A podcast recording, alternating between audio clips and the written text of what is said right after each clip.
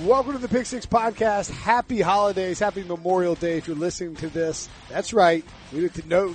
I need a Belichick drop. No days off because we're not taking any days off for Memorial Day. I'm traveling right now. I am Will Brinson, your host of the Pick Six Podcast. Thank you for listening wherever you may be at the pool. Uh, actually, that would be weird. Don't listen. If you got headphones, listen to the pool. Maybe don't listen to the pool with like other people there. Uh, at your barbecue, maybe you're turning people onto the show by listening to your barbecue. Whatever you're doing, we thank you for listening.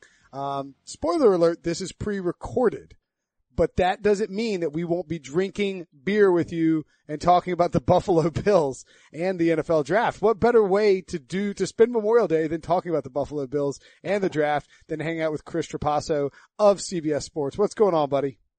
How's it going, Will? Thanks for having me on. It's going well. All right, let's do, uh, let's get this beer to, but uh, actually first things first.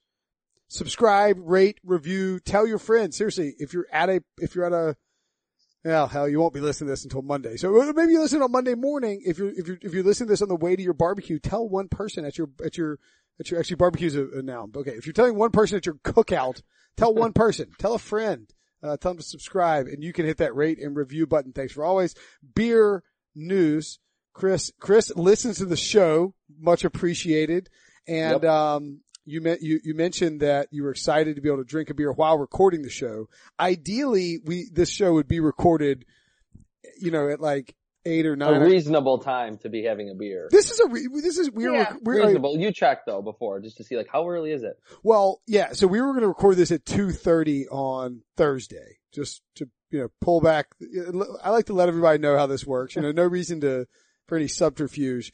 And then my power flickered and went out, and so we had to bump it back to four forty ish on on on Thursday. But that works out well because we can both drink. Four forty is an acceptable time to drink for a thirty Sure. minute podcast because you will cross into that magical uh, number of five o'clock. You, I, I am drinking. I'm back on the Sierra Nevada wagon. People know that I, I like hazy little thing. I'm drinking their tropical torpedo IPA. I was a little concerned that this would be like their torpedo, a, a cranked up ABV because the torpedo is a double IPA, but this is a, um, it is, I think it's like six 6.7% ABV, which is not bad. Uh, I don't, I don't really buy it. I don't know about you, Traps. I don't really buy into this. The, like I like reading beer descriptions, but sometimes I get a little annoyed by the, the big breweries that do it's like inspired by the island life. We created an IPA completely disconnected from the mainland. We use our one of a kind hop torpedo to deliver an intense rush of hop flavor and the lush aromas of mango, papaya, and passion fruit with every sip. Come on, come on. Like I get it. Like that was appealing when I was reading it, but a little over the top. It's a good IPA. It's uh, it's not super hazy. And I think I'm starting to go away from hazy IPAs. I believe you're drinking one, right?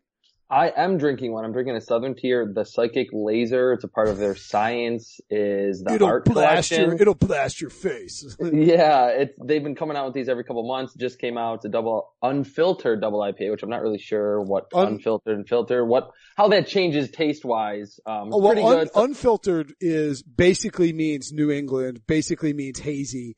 Unfiltered is the, is, is the new hotness. Like if you, you, you can now find like popular IPAs that are, that are West Coast style that'll sit on the shelf because they're not hazy because that's just what's in. It's weird how that Yep, works. Yep. Um, And it's weird too that I've been into like double IPAs for like a, a few years now, and like my like taste buds have totally transformed. Like a beer that I used to like now I think is too piney or too hazy or whatever. Um, but right now it's a pretty good beer. Southern Tier is an awesome brewery south of Buffalo. Um, they do good imperial stuff, so I wanted to try it, and it's pretty good. Yeah, we were talking about their pumpkin, which is a great introductory pumpkin beer. I don't like it anymore. I used to like it, um, but I don't. I don't like pumpkin beers anymore. I'll drink Dogfish pumpkin pumpkin sometimes um, in the fall, but I've sort of gotten away from the pumpkin beers entirely. And the pumpkin, my my issue with the pumpkin is that it's it's too sweet now. I used to think it was delicious and tasted like pumpkin pie, and it does, but now it's just too sweet for me. Yeah, no, I can see that. And they have a um, imperial wheat beer called Three Citrus Peel Out that that is just a bunch of different citrus peels in it. That's really really good, and they're all like eight, nine, ten percent. So you have like one or two, and you're going into dangerous territory. I actually have a, an, a double IPA from Southern Tier in my fridge that I was going to grab when I saw yours, but that's, I've got to, I mean, that's too, it's a little too high for me. I've got to, I sort of wade into that. And then I usually make the mistake of, of drinking a high ABV as like my fourth beer. Like I'll drink a big stout as my fourth Bad beer. idea. Yeah, I feel like crap the next day. Um, also feeling terrible the next day when he wakes up and figures it out. Richie Incognito, not a great, uh, 24 hours for Richie Incognito. And in all seriousness, the, the mental health aspect of this is really concerning, but Richie Incognito was, uh, detained. I don't think he was arrested. He was detained at, by the police at a Lifetime Fitness in Boca Raton, Florida. And this is from the police report that we have obtained. And this is, uh, Officer Rosenthal and I met with Incognito. This is just, I'm reading straight from the police report. Met with Incognito in the outdoor pool area. I asked Incognito to tell me what was going on. Incognito stated he was just training and that quote, there's a guy walking around with headphones on. I'm running NSA class level three documents through my phone. I can't have anybody in Bluetooth capability of me or taking pictures of me. I asked, Incognito to tell me about his phone and the government's involvement, but he told me he couldn't talk about it because he was under contract and asked who I was under contract with. When I asked why the government was trying to watch him, Incognito told me I didn't have high enough clearance. It should be noted that Incognito's speech pattern was very erratic. He would suddenly change the subject matter to something different. This is a very, very bizarre scenario involving Richie Incognito and very concerning for his general well-being, right? Yeah, I mean, over the last two months, um, what we've seen with Incognito has been kind of strange because in March, the Bills wanted him to take a pay cut, which certainly a lot of veterans, even if you are um, a good player, which Incognito is not an elite guard anymore, but he's still one of the better guards in the league. He's going to be 35 when um, the regular season starts. Um, and he agreed to it. He probably wasn't happy about it. And he actually, and, and this tweet is kind of like resurfacing. Um, he actually tweeted like, Hey, let's, let's go get it next year. Let's take the next step. Bills Mafia was a picture, I think with him and Sean McDermott on Twitter, um, walking off the field seemed to be totally fine. At that point, he accepted the pay cut. He took it. It was official. It was reported. That was in March. And then all the crazy stuff has happened with him wanting to retire, with him wanting to get cut, with the Bills releasing him from the retired reserve list, whatever that is. And now this. Um, and then part of that, um, was that he, you know, was having erratic speech and was doing like crazy motions and moving around erratically. Like in the last two months, I don't know what's been going on, but it is pretty scary. Yeah, it's a really weird situation. You know, we'll obviously update the situation as it unfolds. This is just what happened on Thursday. Um, and I'll pop, you know, if something, if there's, you know, anyway, yeah, if, look, if, I hope Richie Incognito gets better, but I, I have, this is not his first episodic issue that he's dealt with. Uh, you know, from a Bill's perspective, I, and I think it's fair to say he's probably not going to play in the NFL in 2018, given that he's talked about his kidney failure and then this happens.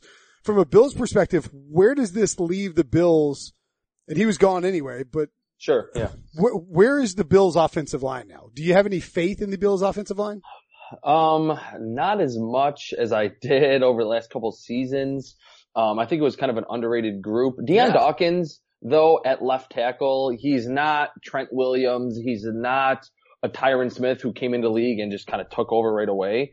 But the last eight to ten games of the year, like you would watch a game and you always like kind of hear this cliche about offensive linemen. You wouldn't hear about them. No holding, Mm. no holy crap, this guy just whiffed totally and Tyrod Taylor got crunched. He played very well at left tackle when Cordy Glenn couldn't stay healthy. Um, the rest of the line though, I mean, Incognito was still pretty good. Eric Wood was overrated at this point. People loved him in Buffalo, but he was not that great of a center. Um, right guard, John Miller, two years ago, I thought was really good in his second season. Got benched like after the second game last year, never played again. And then right tackle has kind of been a problem. Jordan Mills has played better or, or they've gotten good value out of, um, Mills after being kind of a street free agent, but he's not a good right tackle. They have some kind of cast offs from other teams that could be penciled in. I like Wyatt Teller. We can get to that potentially later. Their uh, fifth round pick out of Virginia Tech. I think he's going to ultimately start, maybe not week one, but I think he'll get Wow. considerable playing time. And Ryan Groy is someone that's kind of been forgotten with a lot of these Marshall Newhouse and Russell Bodine, um, guys that they brought in who I, are not very good. Ryan Groy stood in for Eric Wood two years ago at center after he broke his leg in that crazy Monday night game against the Seahawks and Yeah. played pretty well. He's not tremendous, but I think he's better than Bodine. Um, so yeah, this offensive line is not really that good. Um, but I think the loss of Eric Wood is, is not really that huge of a deal, but the other left guard, right guard, and right tackle, there's, you know, decent, um, just overall question marks at those positions. Yeah, and Pete Prisco had uh, Dion Dawkins as one of his 10 breakout stars for 2018. So at least there's a bright spot there. I mean, I think it's important to note for the, the Bills that even though they made the playoffs last year in 2017, that they did it as a rebuilding team. Like they mm-hmm. didn't, I don't. They overachieved last year. Substantially overachieved. And their over under is like six games and maybe six and a half games again. Um, I think it says a lot about Sean McDermott as a coach and what, and even LeSean McCoy talked about this last year, how he's like, we don't have any business winning these games. It might also say a lot about the state of the AFC where it's very top heavy. There weren't a ton of good teams. Um, but Buffalo is not trying to build on a playoff appearance and make a Super Bowl run this year. You know, they are, they are very much rebooting and they, they took another hit too, Chris, because this, uh, by the way, folks should follow Chris on Twitter at Chris Trapasso read his stuff on CBS Sports. That's a no-brainer. Uh, but Zay Jones underwent knee surgery and is going to miss the rest of the offseason. Zay Jones, loved Zay Jones in college, went to ECU, second round pick in 2017, uh, target monster with the, with the Pirates, uh, did some weird, uh, uh, uh what was it? He did like a moonwalk, a ghost moonwalk at some point where he like he didn't have any clothes on and he. Oh no, no, I meant on the field. Remember that? Remember that? Oh, game? on the field. You're talking. Oh, see, yeah, yeah. I, I was the, talking oh, about the off season. That, yeah, that was another incognito esque. Yeah, yeah, yeah. He like he like wigged out and like jumped through a naked through a plate glass window. I don't know. It's a whole. Anyway, he had knee surgery. He's gonna you know miss the off season and he'll theoretically be ready for the season, but I don't know just how ready he'll be when he's working with you know what amounts to you know two thirds of the quarterback room being new, and we'll get to that in a second. I mean, how worried about are you as a Bills fan about this skill position group that is highlighted by Kelvin Benjamin and and uh, and Chris and Charles Clay at, at the you know receiving option? Certainly, LeSean McCoy is good, but running behind a questionable offensive line. Yeah, it's a huge concern. Um, I I don't really understand, and I think it kind of speaks to what you said that this is kind of a rebuilding team. Um, but I don't, in if you're just looking at it for 2018, I don't understand like what they're trying to do, whether they think Nate Peterman, AJ McCarron, or obviously Josh Allen are going to start like, and they're going to send them out there with not a great offensive line and this receiver group. Jeremy Kerley, they signed in the offseason, who's been in his prime, I guess, a serviceable slot guy. They have Andre Holmes. Zay Jones had a pretty bad rookie season last year. Yeah. He had one of the, like, I think one of the worst catch rates, you know, targets to catches in the league. Um, struggled with drops. I think he only had one or two touchdowns. So it, it's a, a, a big concern. I, I do think, and I tweeted about this before the draft, not knowing that the Bills were going to draft Josh Allen, obviously, that I think what the Eagles and the Rams did over the last two years, they were aggressive to get their quarterbacks. The first year, Wentz and Goff were not good. And what did those teams do in the offseason? They signed Sammy Watkins, they signed Robert Woods, they signed Andrew Whitworth, they signed John Sullivan at center. The Eagles got Alshon Jeffery. They signed some good linemen. So they kind of said, Hey, we're, you know, first year, yeah, we certainly don't want to put out bad receivers, but let's load up. We're, we're not going to have a lot of picks. Let's load up on cap for the second season on cap space and then be able to spend and bring in some guys. Next year's receiver class doesn't really look that good in terms of free agents, but you never know who can be, you know, not signed to an extension or be released. So yeah, this receiver group is one of the worst in the league right now. Um, but it's almost like, and you would be the perfect guy to talk to about this, that they're almost going the, the 2013, 2014, 2015 Panthers route. Hmm. Like when they went 15-1, Greg Olsen led the team with 77 catches. Second on the team was Ted Ginn. That was the year obviously that Kelvin Benjamin was out with an ACL. Like we, I remember thinking of that team and going, who is Cam going to throw to? And they went 15 1. They yeah. played great defense, ran the ball. This Bills team is not to that caliber, but I think with Sean McDermott and Brandon Beane. that's what they're trying to do. They, I mean, it's, it's weird. It's counter to the rest of the NFL, but I think they want to win games like 17-14 where they run it 35 times and they get great linebacker play, great defensive line, um, and not put so much, um, on a pass to pass basis on their quarterback. Maybe get a couple long shots from, uh, Josh Allen and that be enough to win games. I, I, I think just those guys being, you know, Panthers guys, that's what they kind of want to build and what are they're starting to build in Buffalo. Yeah. I mean, look, I was looking back at the over unders,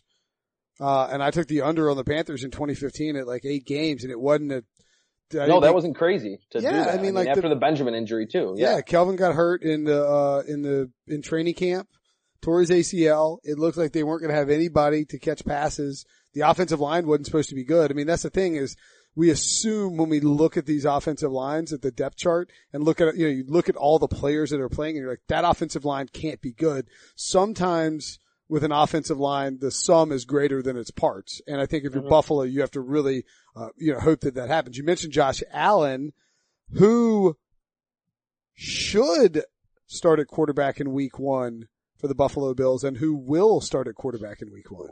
Well, like you mentioned before, these are new guys all coming in. I mean, Nate Peterman was there last year, had the famous five interceptions in, in one half against the Chargers, which it was, that was such a weird Should have cost the Bills the playoff berth, but Yeah, that was such a weird situation because Tyrod Taylor was coming off a couple of really abysmal performances, one at home, Saints and Patriots where like he was something like, I don't remember specifically, but it was like 8 of 15 for 40 yards in the whole game. Like he was like afraid to throw, got sacked a lot. The Bills got blown out at home. There are only two losses at home last year randomly.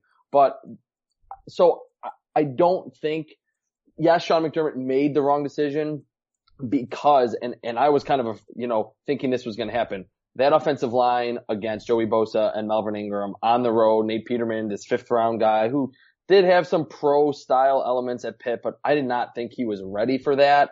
And in like the first three drives, he just got destroyed. Kelvin Benjamin actually went out in that game with an injury on the first drive.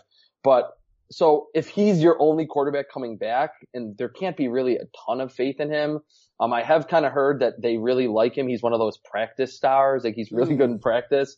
So it wouldn't, it wouldn't absolutely stun me if he starts week one.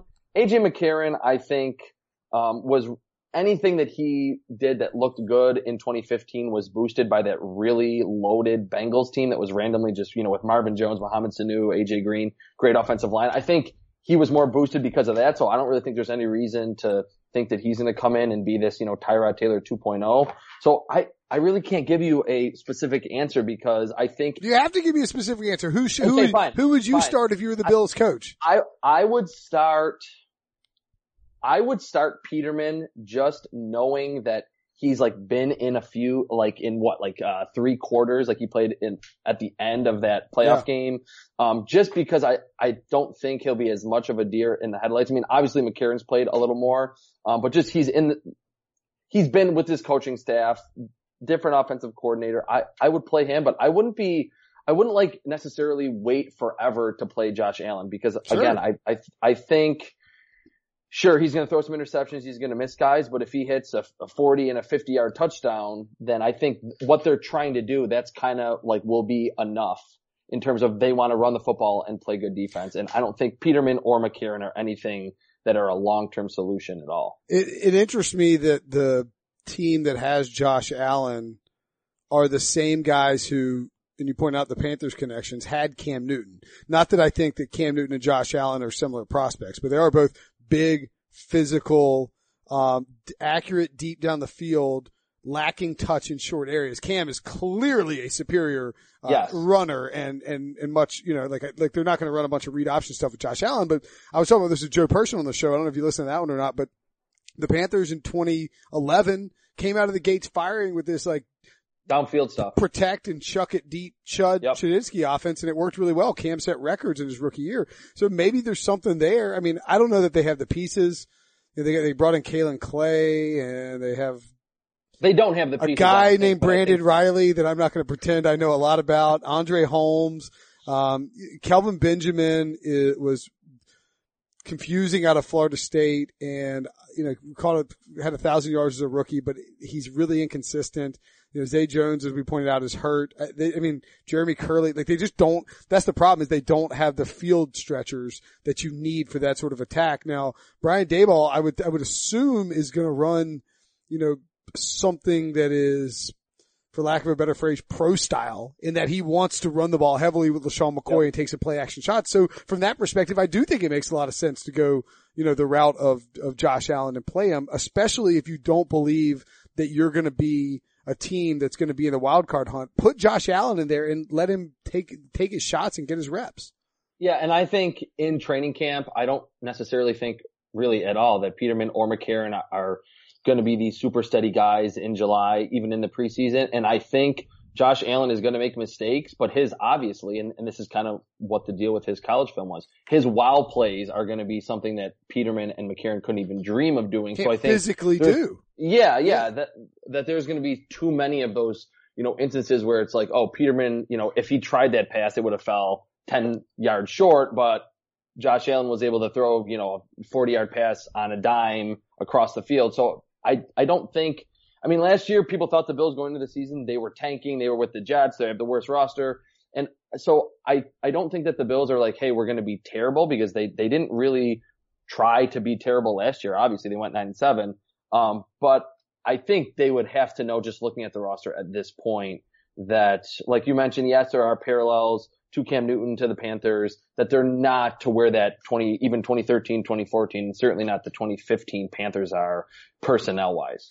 Um, I had a written down here. Talk me into this offense being good in 2018. We're going to skip that because I don't think you can do it. I think you're No, lying. not really. Um, but do, you don't need to lie to me for three minutes. Um, does the defense make this team potentially the second best team in the division? And I don't mean that in a way that the defense is necessarily good, but they added Tremaine Edmunds, who's a really, you know, I mean, he's, he's like 19 right now, right? I mean, that's, that's crazy. They still have Lorenzo Alexander.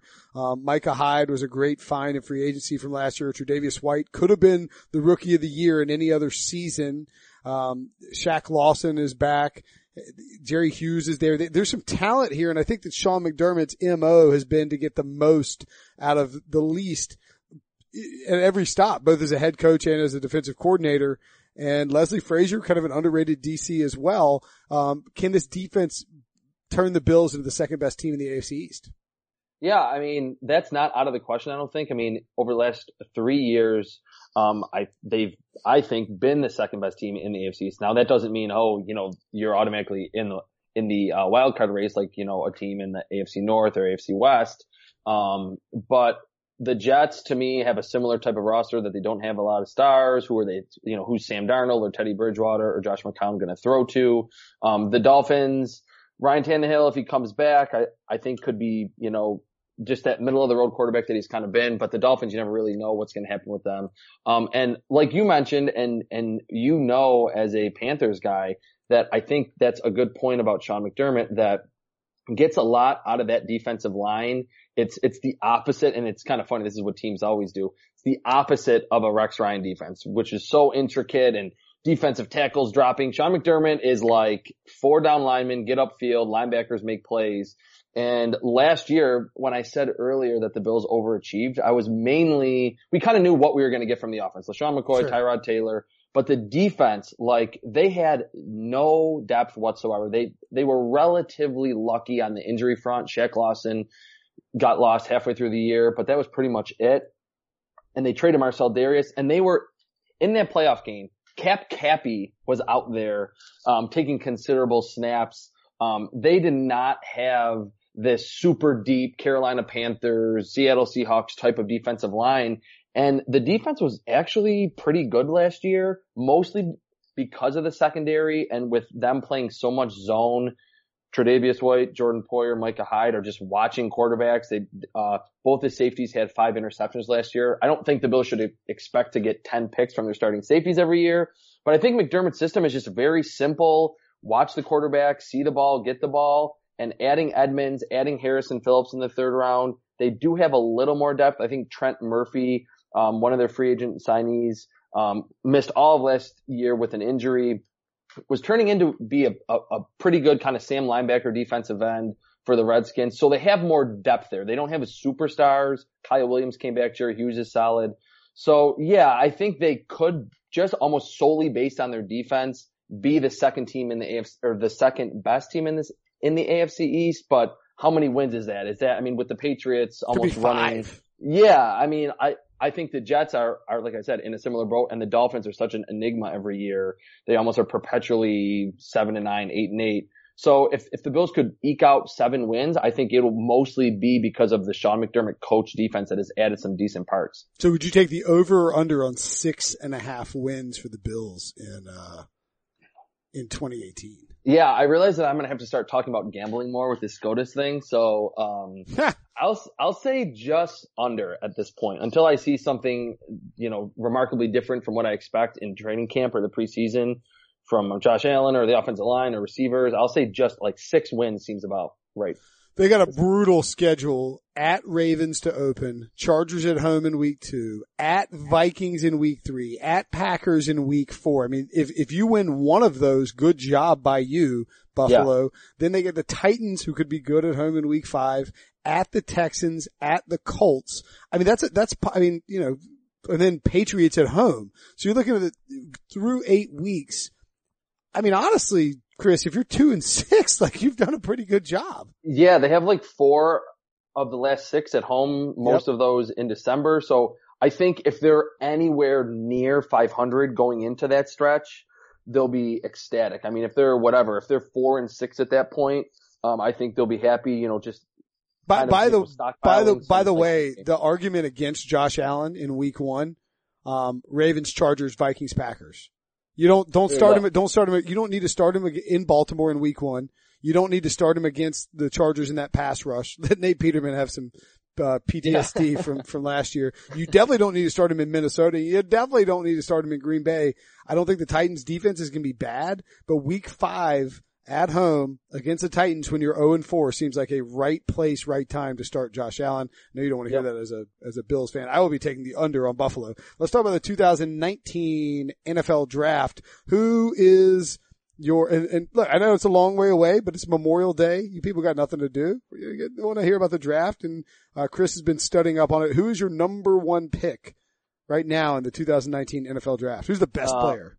Nick Bosa and watching him is like Joey Bosa. It's like weird. It's like he got transformed from the Chargers back to Ohio State. I remember when Joey Bosa was just victimizing the Big Ten, that was like, oh, he's got a little brother. I'm like, oh, little brother. And now Nick Bosa is like 6'4", 270. Like he's huge.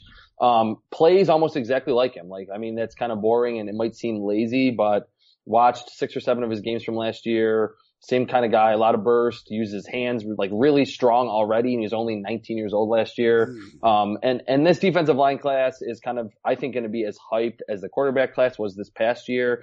Obviously, not as marquee of of positions, um, but from defensive end to defensive tackle, it's going to. I mean, this is the the or next year's uh, draft is when you want to add someone on the defensive line early because these are not just in hey, 2019. these are yes, these are potential like Aaron Donald, Joey Bosa type guys, and there's like four or five or six of them that are really really good. Yeah, and that was my parlays well right in my, I don't know if parlays the right word today, but dovetails nicely to my next question. What is the biggest strength of this draft class 100 days out from the college football season? And your, your answer could honestly be Clemson's defensive line. Like Clemson, yeah. Clemson's got four. Clemson's going to have four first round picks on the defensive line.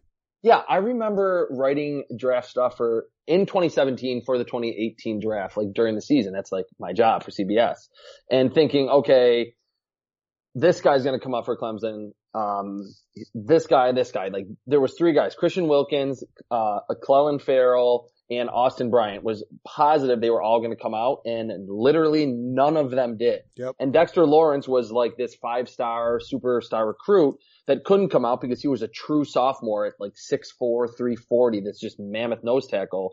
So they literally bring back their entire defensive line that was so good even two years ago when those guys were younger.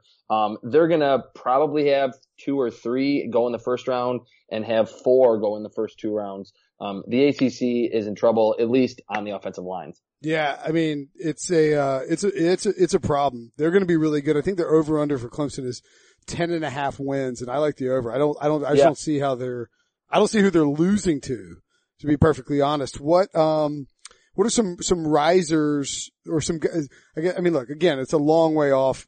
Lots of different things happen in the leading up to college football. Who are some people that, that folks could be keeping an eye on as we sort of head into the, the you know the the the lead up to college football and, and as you sort of you're sitting around at the Memorial Day, you know, you know, you know, I got my eye on this this coming college football season. This guy. Yeah, I think it's always fun because like college football is less than what? It's like 90 days away, like the like opening kickoff, and just kind of prepare yourself for who am I going to watch? Not just because college football is awesome, but just who is going to be that you know top 10 pick or or you know, first round guy, number one overall pick. Um, so that's kind of the angle that I like to take. I'll start with one guy quick because he's not going to be on a lot. Carl Granderson, the defensive end from Wyoming. Um, he had 16 tackles for loss last year and eight and a half sacks. He's another one that I thought could have come out last year and would have probably been a second or third round pick. Big.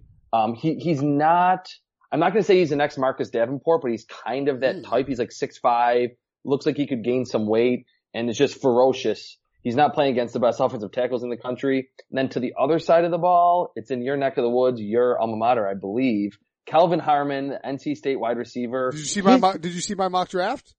Did you have him in the first round? Oh, I had him in the top 10, buddy. Top 10. He's, I, He's I don't a- know where I, where I had him in my top 100, but I definitely had him in there. He's a monster. yeah, I watched, I mean, again, and this is what's, what's kind of cool to get ahead of a draft. I thought Ryan Finley could have come out this year, so I watched a lot of him and then he decided to come back. I think NC State's going to be good too. I mean, even though, you know, losing Jaylen Samuels, Bradley Chubb, those guys, all of a sudden there's this six foot three, 220 pound guy making these ridiculous catches on the sideline and getting yards after the catch. He had 69 catches last year, over 100 yards, around 15 yards per catch, averaged over 17 yards per catch, uh, two seasons ago. He's someone that I think hasn't reached his full potential, um, because he is so young and is someone that might not be getting talked about, um, at the top of the draft, the top of the wide receiver class. But with Ryan Finley, who's a good quarterback, I think he's going to put up big stats in the ACC. I, I think you're right. And I mean, just while we're on that NC State wide receiver crew, I will tell you, um, to go also, while you're watching Harmon, go watch Steph Louis, who's going to be a Yep. redshirt junior and Jakobi Meyers, who's going to, Mhm. who, who's lines up in the slot, who's going to be a redshirt sophomore. This is going to be a really interesting offense at NC State, not to make this an NC State podcast, but it is fine, whatever. Um, because they lost Nyheim Hines, because they lost Jaylen Samuels, they aren't going to have the same sort of, um, explosiveness out of the backfield. But it's interesting that the, the, I think that the talent has really switched and shifted to, to the wide receivers. They also have, uh, Emeka Emezie, who had a huge year against, uh, oh, maybe I'm wrong. Harmon will be a junior. Steph Louis will be a redshirt senior and, and Meyers will be a redshirt, uh, uh, junior, excuse me. But, uh, uh, Emezie had a big game against Wake Forest late and there's a ton of talent there. And it really, if they can establish a running game, it'll be huge for Ryan Finley because he'll be able to spread the ball around and, and throw it deep to those targets. He doesn't have the world's greatest arm strength, but he, He's he- Ryan Tannehill. He's Ryan Tannehill 2.0. Watch him and it's like, I could see, I see how, the, yeah. just, just how he throws, a lot of check downs, kind of good down the field, but doesn't like to stretch it down the field. Like watching him, I was like, this is Ryan Tannehill at Texas A&M. Mm, I can see that comp. Sort of look alike in the way that they Mhm, throw in the mhm, stance too. mhm. That's interesting. That's a good thing, I guess, for being a first round pick. Maybe not a great thing for. Yeah, it's kind of hard. Although to, Tannehill, Tannehill hadn't exactly had a great, you know, uh, landing spot. What about? uh Have you watched any of Deebo Samuel out of uh, South Carolina? He he got hurt early last year, but he you, if you go back and watch the NC State South Carolina game in Week One, Samuel had a monster game. Yeah, he's like your typical like make you miss yards after the catch slot guy, and I think him almost getting hurt in a weird way was like a blessing in disguise hmm. because I think he probably would have come out been like a third or fourth round pick and not and and wouldn't have been that high on the pecking order in terms of targets for the team that like drafted him. He's not Tavon Austin. I, I think he's more of a wide receiver than Austin was. I mean, Austin isn't he going to be like a running back for the Cowboys? Did I read that today. Yeah, That it's- they- it's so yeah, whatever. Um, Samuel is more of a wide receiver, and I think another year of experience playing in the SEC will be good for him. He he could sneak into the back end of the first round or second round. Um, so yeah, just the draft layer always kind of makes it fun. I mean, college football Saturdays is like veg out from 12 o'clock noon until, you know, you're watching Utah, Washington at Pac-12 after dark. But Yeah. just when you kind of know like, hey, this guy could be a first round pick. This guy could be a second round pick. This It's fun to watch it. stock is falling. Yeah. It like makes it more fun to me. Who's who's somebody good late at night to latch onto in those college football in that stretch of college football games? like a Pac-12 guy? Yeah, like see, so like I've I um I have a friend who uh bet on San Diego State every weekend back when Donnel Pumphrey was there, and so like uh, I would watch the games with him. This friend of mine, yes, friend, and um he would stay up late, and I would watch the games with him. I, and so we all, we all fell in love with Donnel Pumphrey, and so like I sort of got I was always on this I was like the unofficial San Diego State like late night NFL cheerleader for whatever reason. Uh, so I'm always looking for a team to jump on board with. I also like Rashaad Penny for that very reason, but, um, I was, I was always looking for a team to get on board, a player to get on board with late, late in those late Pac-12 Mountain West games. Um, I mean, obviously the headliner would be Bryce Love from Stanford. Yeah. I'm not, I'm not really sure why he didn't come out. I mean, he's already been given the ball a ton and his resume looked like a first or second round pick, but a lot of those Stanford guys, like they want to get their degrees, they're smart guys. So, I mean, we can't really bash them for that. Um, and not that this guy and his program is, is as under the radar as, you know, San Diego State at 1130. Um, Myles Gaskin from Washington Mm. is kind of like the Donald Pumphrey type. He's smaller, but he runs pretty hard. Um, you know, inside makes a lot of guys miss. He's not, he's not going to break 70 yard runs. He kind of reminds me of Akrum Wadley from Iowa, who I was kind of surprised went undrafted, but I think could, you know, ultimately carve out a, you know, third down back role. Um, I think he had, he already has back to back thousand yard seasons at Washington. Yep. Um, they have their quarterback coming back, Jake Browning, who watching him live last year, I wasn't super impressed, but then rewatching him for like draft purposes, I was actually more impressed. Um, just with his pocket presence and, and how good he was down the field. It's crazy the drop off he had from when he had John Ross to not having John Ross. He threw like 40 touchdowns and last year it was like 20 or 30 fewer touchdowns. But Myles Gaskin, if you want to stay running backs, you see Washington, Utah. It's, uh, at that loud stadium in Seattle. Watch Myles Gaskin. He's a really fun, just like gritty, you know, hashtag gritty, um, smaller running back who can actually run inside and just, you know, doesn't really go down on first contact despite being probably under 200 pounds. All right. Love it. That's, uh, that'll do it for us on this Bills slash NFL Draft Memorial Day podcast. Chris Trapasso at Chris Trapasso on Twitter. Check out uh, Southern Tier Brewing. You can check out Tropical Torpedo. Thanks for joining us, buddy. Make sure and uh, make sure and uh, check out all Chris's stuff at uh, at CBSSports.com. Thanks, man. Thank you.